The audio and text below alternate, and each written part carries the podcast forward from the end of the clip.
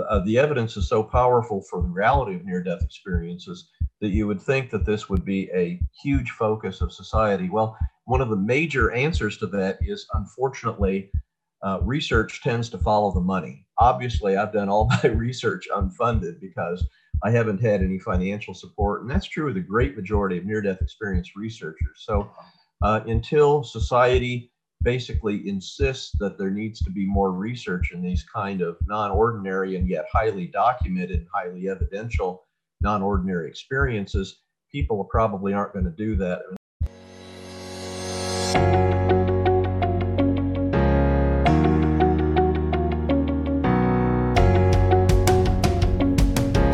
Hello, my name is Donald, and if you're watching this, you are already dead. This is Worldview, and at Worldview, we explore everyone's perspectives on all things that can broaden our worldview. If you've liked our content so far and enjoyed it, please consider liking this video, subscribing, and donating on Patreon. Today, we are talking with Dr. Jeffrey Long. The doctor is a researcher into the phenomenon of near death experiences and the author behind the New York Times bestseller Evidence of the Afterlife The Science of Near Death Experiences. In 1998, he founded the Near Death Experiences Research Foundation, which is concerned with documenting these events. Doctor, welcome to the show. Well, it's a pleasure to be here, Donald. We have a lot to talk about. Great. Um, so, Doctor, just for some background, can you tell us your area of expertise? What did your education focus on, and what did you add to your skills over this course of period? Sure. I'm a physician, medical doctor. My medical specialty is radiation oncology, which is the use of radiation to treat cancer. A little over 20 years ago, however, I founded the Near Death Experience Research Foundation, a website devoted to people globally sharing their near death experiences and posting them back up. Very detailed survey is part of that website over that 20 years, we've accumulated 3,500 near death experiences. And Donald, that's by far the largest collection of near death experiences publicly accessible in the world. And it's been literally a gold mine for doing research of near death experiences. So, what did you what get what got you into this field? Why did you get into near death experiences? Sure. About a quarter century ago, I was, and this is long enough ago, we, we didn't have um, medical journals online. So we had to go to the library and actually get out the journals and go through them manually. So I was actually going through a, manual, well, it was the Journal of the American Medical Association, one of the world's leading medical journals, flipping through it looking for a cancer related article. I was in my training at that time. Quite by accident, I found an article that had in the title near death experience, and I'd never heard of that before. So as soon as I read that, I, I was puzzled. Nothing in my medical training had taught me what that would mean. I mean, you're either dead or alive, and what's this near death stuff? So I stopped, read the article, and was immediately fascinated. I mean, here was a, a physician, a cardiologist, talking about near death experiences in his research that were strikingly similar no matter where in the world they happened. So that really got my attention. And it was several years later, I had a college friend visiting me, and his wife over dinner shared her remarkably detailed near death experience. And that happened while she was under anesthesia. She coded, her heart stopped while she was under general anesthesia, and she had a remarkable near death experience, and she didn't even know what it was. So I told her I'd read about that a couple years ago, but being a doctor, I knew if your heart stops, you can't have any lucid organized experience while you're under general anesthesia. You can't have any kind of organized memory at that time. So this was medically doubly inexplicable for her to share what she was describing. It seemed impossible. So that got my interest up, and I simply wanted to know the truth about near death experiences. That ultimately led to me setting up the website, surveying, well, at this point now, thousands of people, and coming unequivocally to the answer of that core question Are near death experiences real? Well, in a word, real. No question about it now, based on that mountain of evidence. Can you tell us a bit about those, the, the evidence and some stories that you found? Sure. Um, about 10 to 20 percent of the time when you have a close brush with death you'll you'll have a near death experience about 80 or 90 percent of the time you won't very quickly as i started uh, accumulating near death experience accounts uh, I realized that there were many of them that were absolutely remarkable. Now, no two near death experiences are the same, but when you study as many as I have and other researchers that have studied that many, you see a very consistent pattern of elements, or if you will, characteristics, what happens during near death experiences, typically observed and typically in a consistent order. Now, with regard to one of the more remarkable near death experiences I've encountered, I, I, I did an interview with Vicky. Vicky was born totally blind. To Vicky, vision, seeing things was unknown and unknowable. And yet, when she was involved in a car wreck, uh, she wasn't driving, I might add. She was a singer at a bar, and, and unfortunately, an inebriated patron tried to get her home and crashed. The first time she had vision was when she, her consciousness was above her body during her near death experience, and she saw her body on the gurney. She didn't even know who that was because, again, vision was unknown to her. It was only when she correlated her newfound sense of seeing things with the feel of her long hair and what she had only known by the sense of touch, a ring that her father had given her, she suddenly realized that's me down there. Vicky went on to have a remarkably detailed near-death experience, uh, extremely detailed in terms of visual content. Uh, and of course, that was the last time she had vision like that either. So that was, again, a vivid reminder to me of the reality of near-death experiences.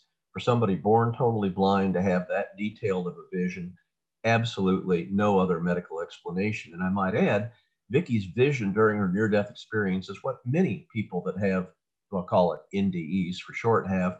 that is so called 360 degree vision. She was simultaneously aware of vision in front of her, behind her, right, left, up, down, all processing it simultaneously. And uh, even when I told Vicky, hey, that's incredible because those of us worldwide that have vision, only have a so-called pie-shaped visual field because of the location of our eyes and our head.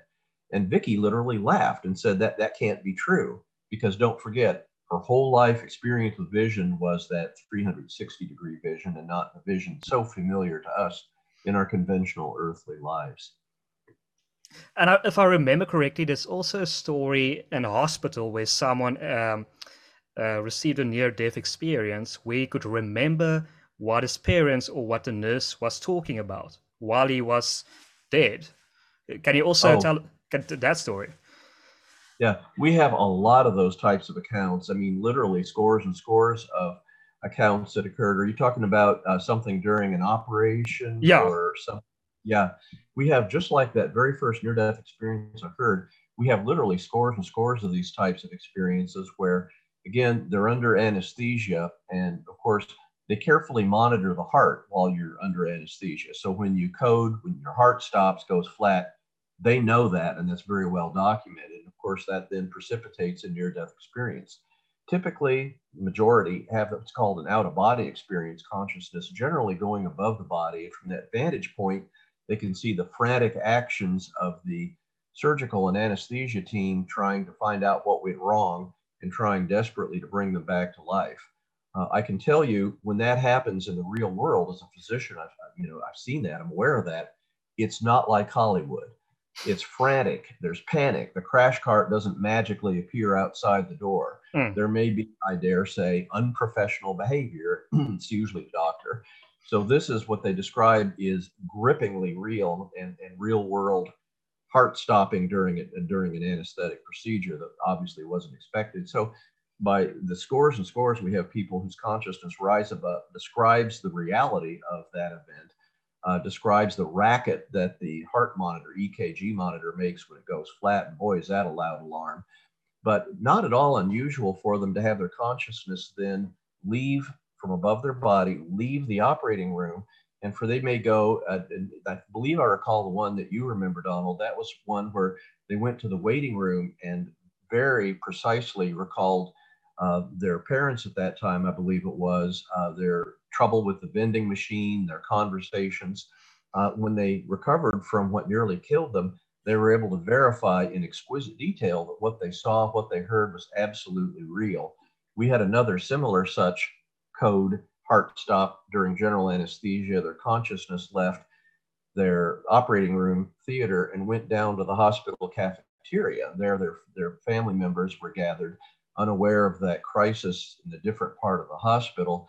from that vantage point over their family members in the cafeteria, vividly heard and uh, saw what they were doing at that point in time. And again, when they recovered from that close brush with death, uh, exquisitely detailed, accurate recollection of what they saw and heard, verified down to the finest details. So, again, some of the most powerful evidence for the reality of near death experience and globally that there's more to consciousness in our human brain than we ever thought. So, there are now, given the huge number of these types of near death experiences that me and other researchers have found, uh, there's no question they're real. In fact, it's it's actually quite rare in my it's relatively rare at least my experience that when people have that out of body experience and see ongoing earthly events that what they see or hear is an error virtually all the time it is accurate no matter whether they're close to their physical body or geographically far beyond their physical body and far beyond any possible physical sensory awareness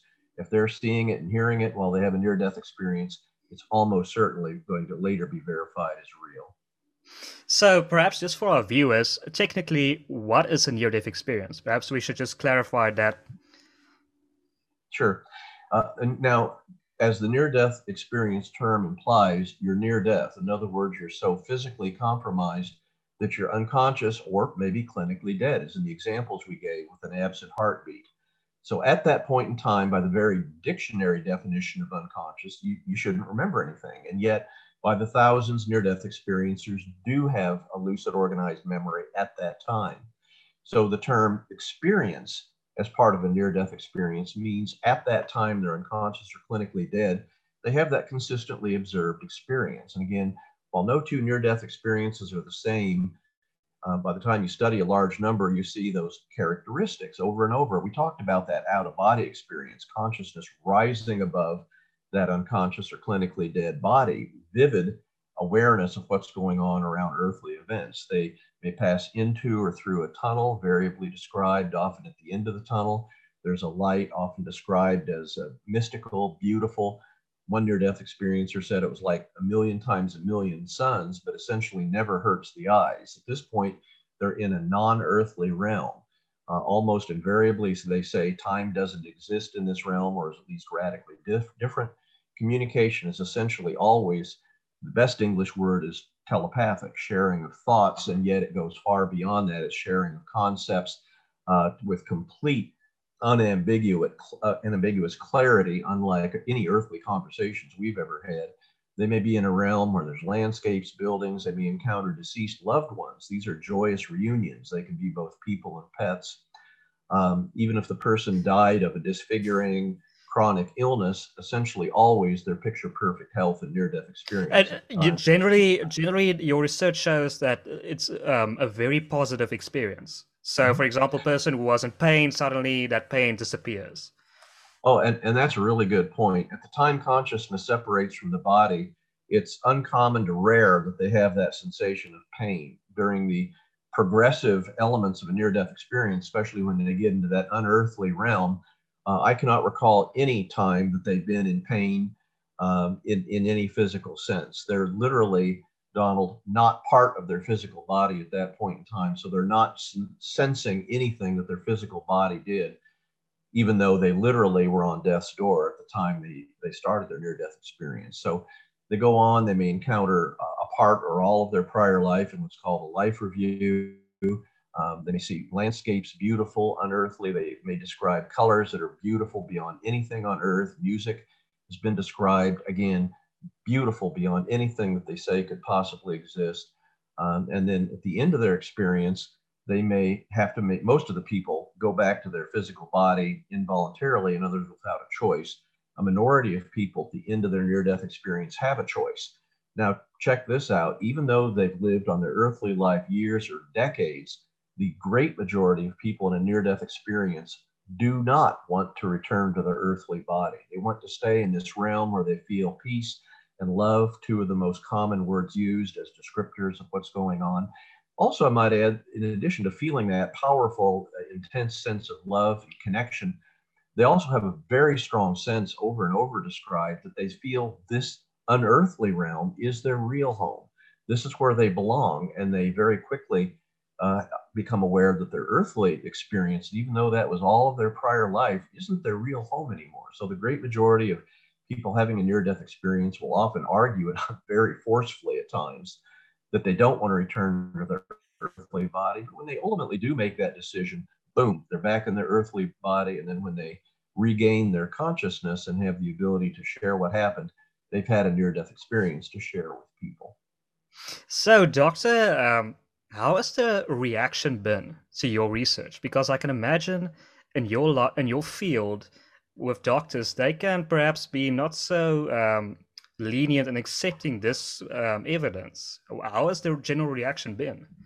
Yeah, and that's a really good point. In in researching near death experiences is not at all conventional for physicians. Literally, Donald, for the first oh eight to ten years that I was doing the research and ran the website, I was so concerned about that that my name on the whole website was Dr. Jeff. Nobody could track who it was or that I was behind this research project. However, when I published my New York Times best-selling book, Evidence of the Afterlife, well, boom, instantly everybody knew that I was doing that. I was on a lot of national TV, a huge number of media events. So the physicians that I work with very quickly sort of embraced that, if you will, success of, of getting that research out. Anybody that read my book or heard any of my comments realized very quickly that the evidence was so powerful that I presented in my book for the reality of near death experience and its consistent message of an afterlife nobody really argued with me.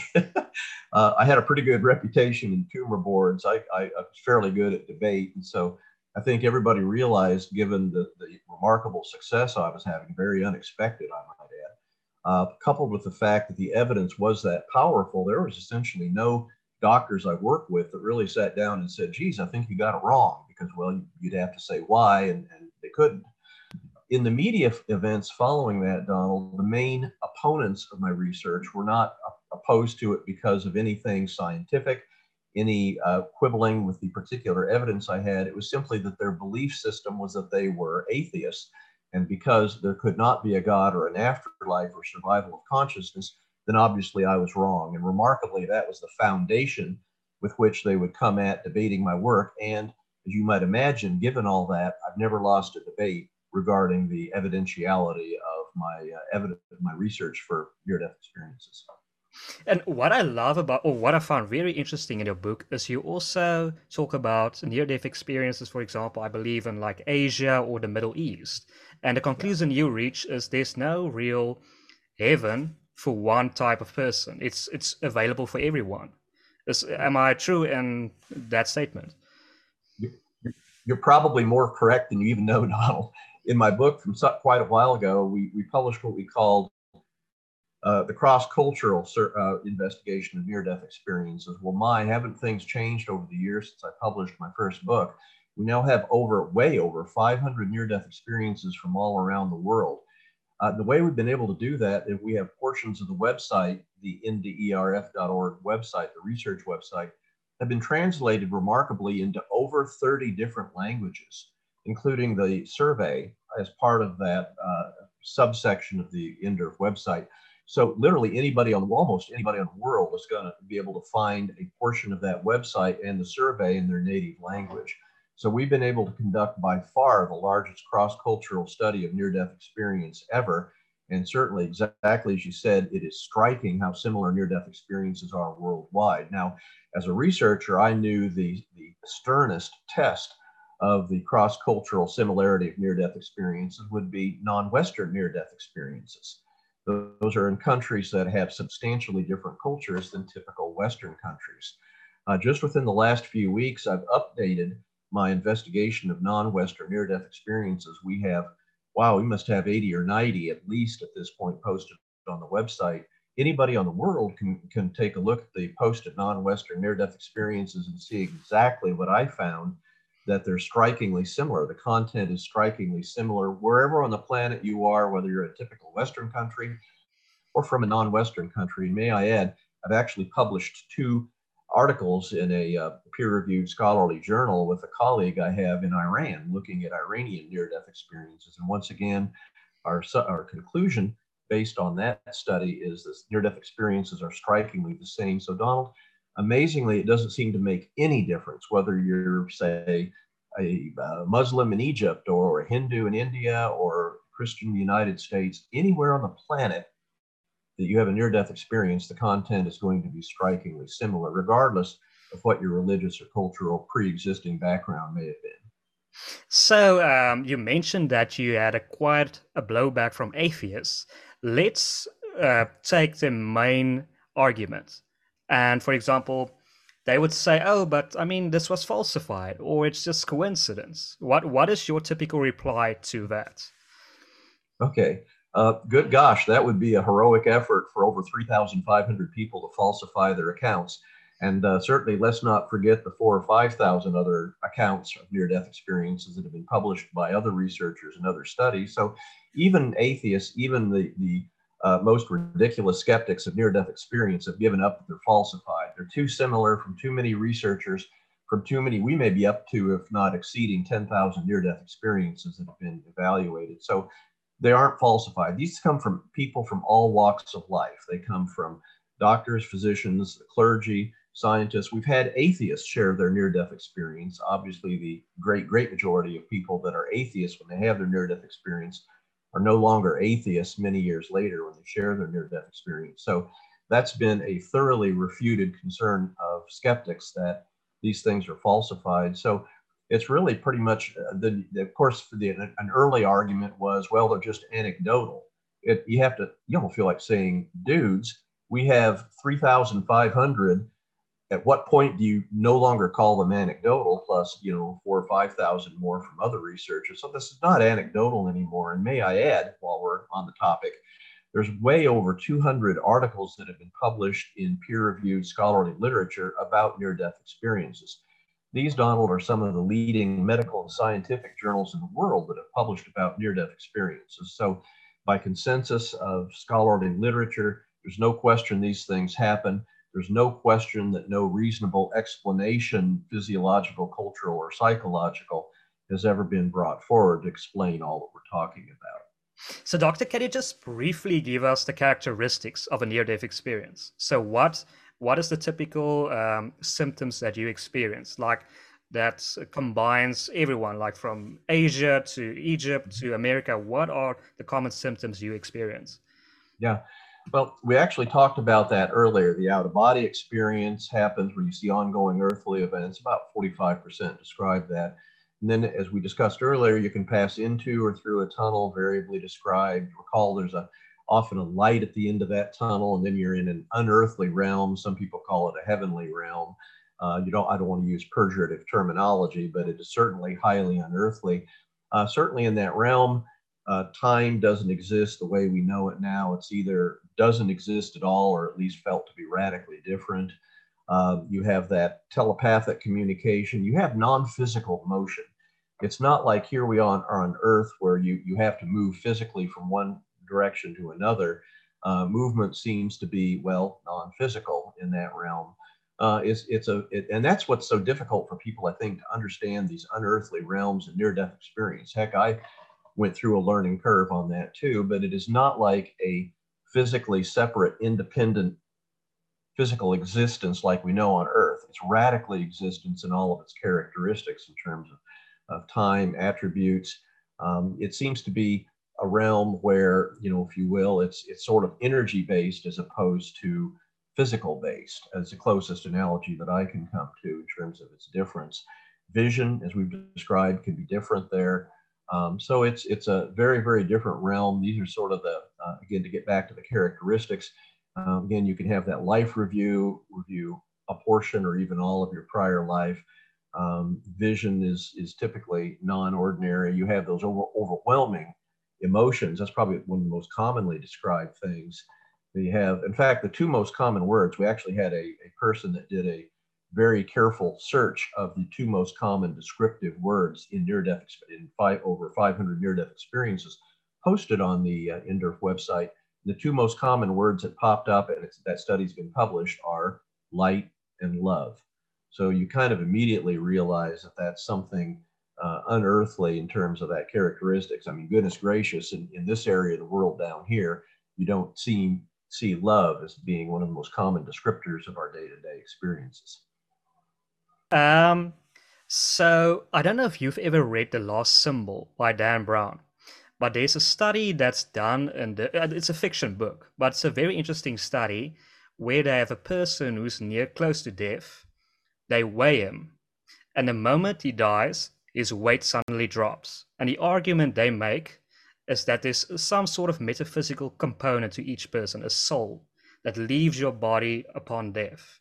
Do you think that's what happens here? There's some sort of metaphysical component to each person that lives on beyond death that explains this phenomenon you you have um, um, researched. Uh, many years ago, there was a, a thought that perhaps at the moment of death, there is a measurable drop in person's weight that is unexplicable. Um, unfortunately, that's not true. That's basically an urban legend. There's actually a nice Wikipedia article on that that summarizes all the literature on that. But at this point in time, we're very clear from, and by the way, those older studies that occurred in the early 1900s, probably that's attributable to evaporation of the body, water leaving the body after they die. Best guess we have now for those, uh, how that belief got started all those decades ago. But currently, uh, there's no scholarly belief that you instantaneously lose any measurable weight at all at the moment of death. So that's uh, that's that thinking from prior studies is, is no longer felt to be valid. And yeah, uh, you you talked about atheists but mm-hmm. um, I think in your book, you also discussed that there's also been some blowback from nurses and doctors who don't really want to tell these stories. They don't want to, because nurses, for example, have a tendency to believe it's demonic. Can you tell us a bit about that?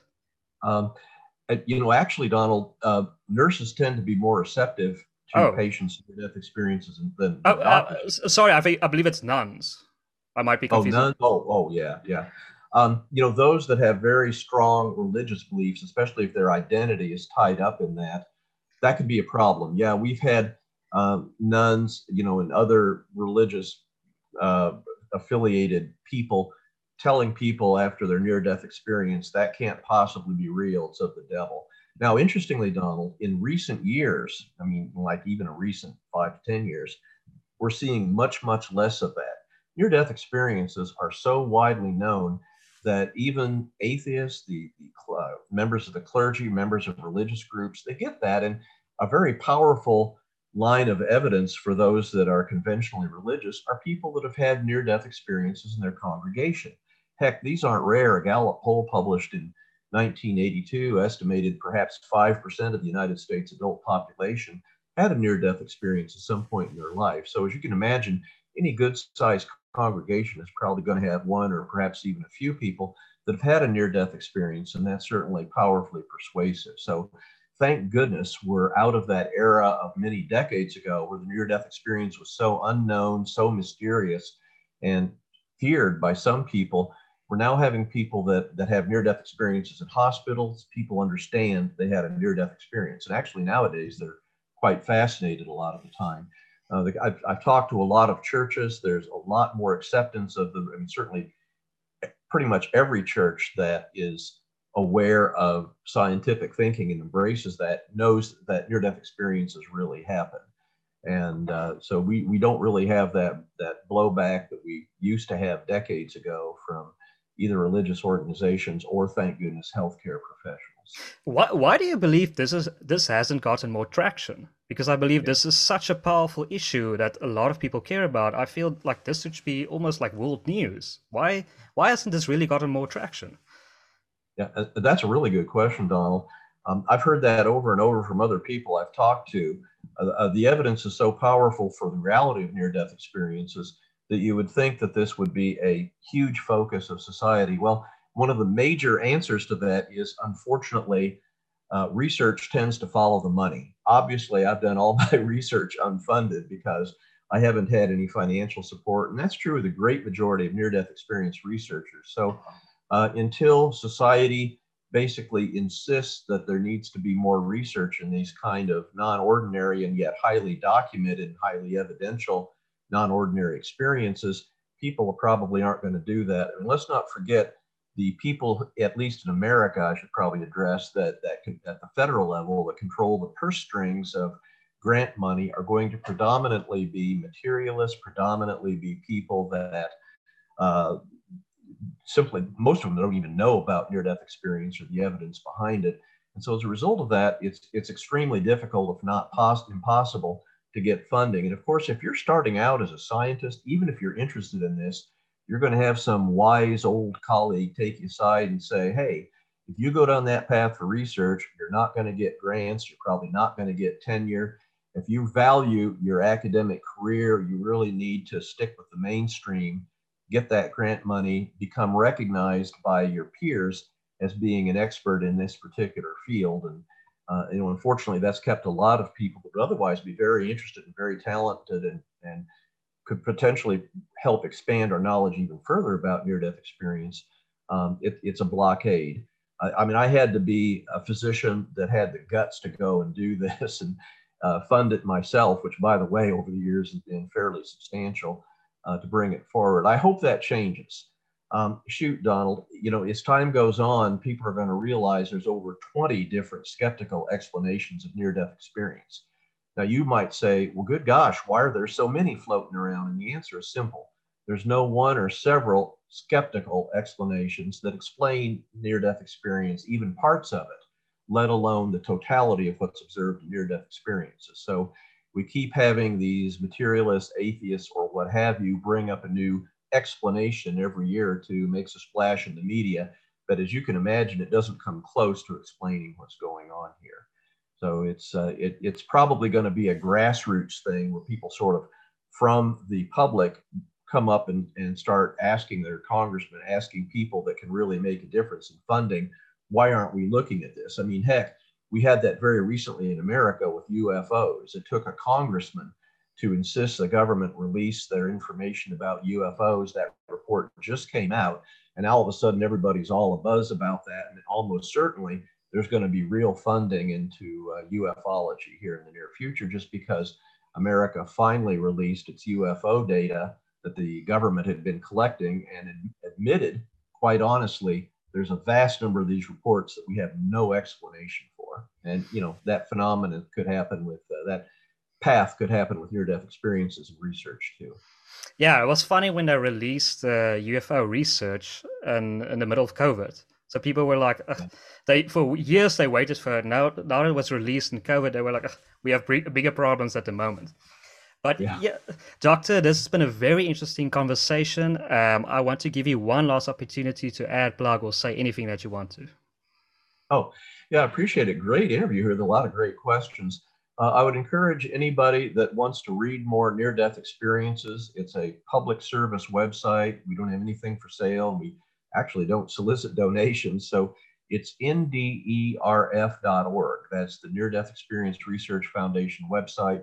Feel free to peruse by far the largest near death experience website in the world right there. And certainly, if you've ever had a near death experience, there is a survey that you can complete. It's very long, so thanks in advance to anybody that takes that on. We learn, even after 3,500 near death experiences, we continue to learn. What we don't know about near death experience, I firmly believe what we don't know far outweighs what we do know. So every contribution is valuable and helps us to learn more about this remarkable phenomenon near death experiences. Well, thank you so much for your time, Doctor. My name is Donald. This has been Worldview.